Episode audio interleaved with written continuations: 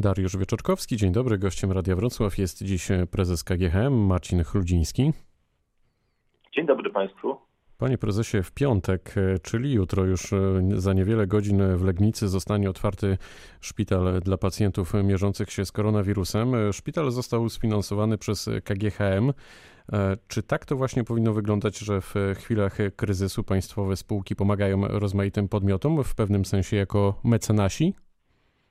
No myślę, że w chwilach kryzysu e, e, wszyscy powinni pomagać e, i skupiać się na rozwiązywaniu problemów, które są ponadstandardowe i które były i są cały czas nieoczywiste. I nasze działanie jest związane z tym, że zostaliśmy zobligowani do wybudowania tych szpitali decyzjami administracyjnymi. Koszty tych inwestycji są też refundowane przez budżet państwa.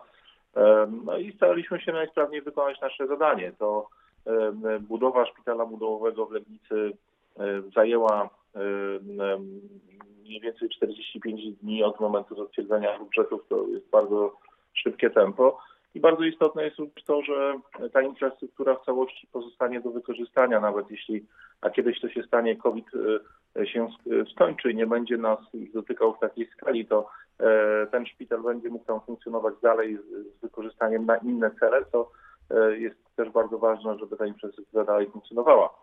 E, my jako KGHM również pomogliśmy w utworzeniu oddziału w szpitalu w Wałbrzychu na mniej więcej 50 osób oraz oddziału covidowego w szpitalu w Lublinie również mniej więcej na 50 osób.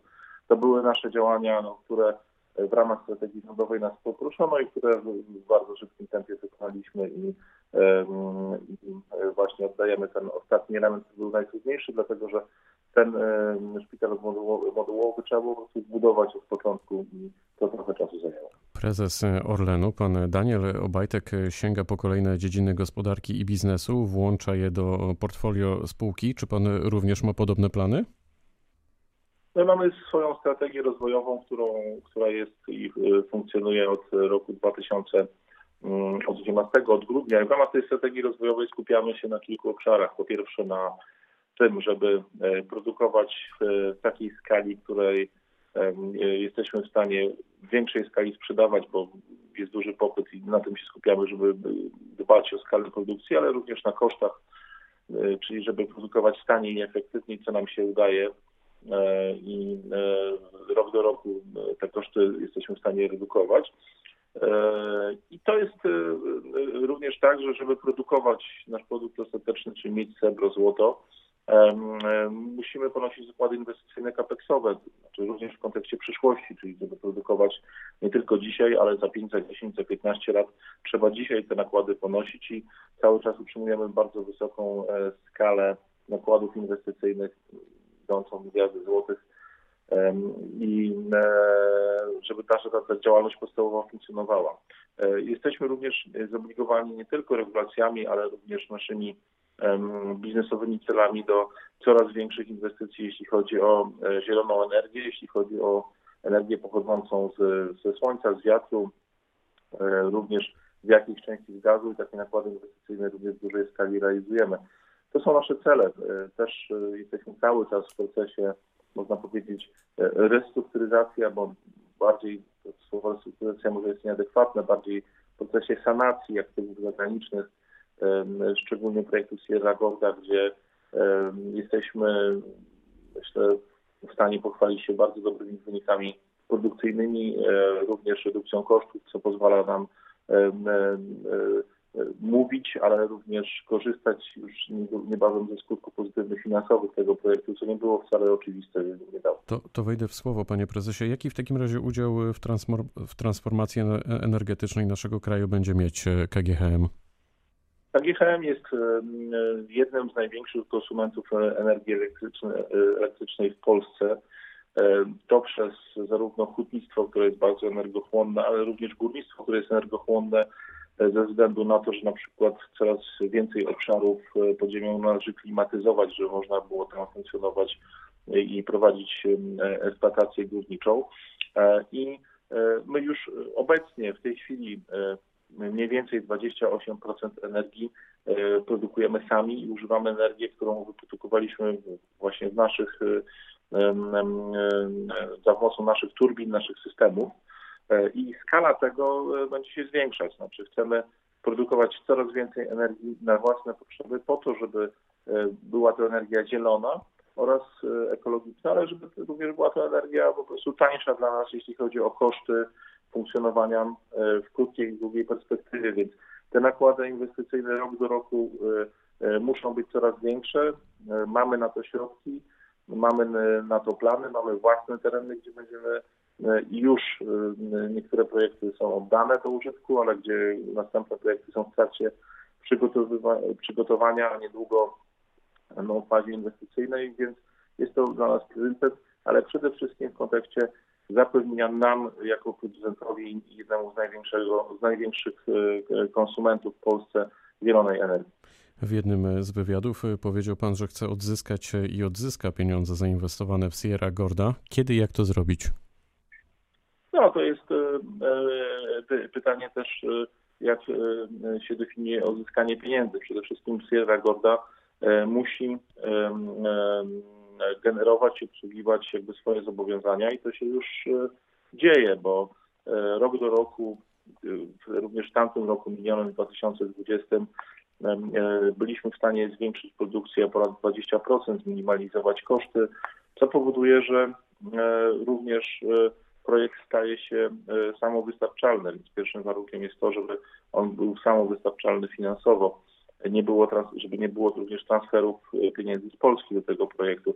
W tym roku spodziewamy się również przy dobrych cenach, dobrych wyników produkcyjnych. E, projekt i jego funkcjonowanie jest przewidziane w czasie e, nie na 5 lat przy projekcie górniczym, nie na 10, ale na zdecydowaną, zdecydowanie dłuższą perspektywę.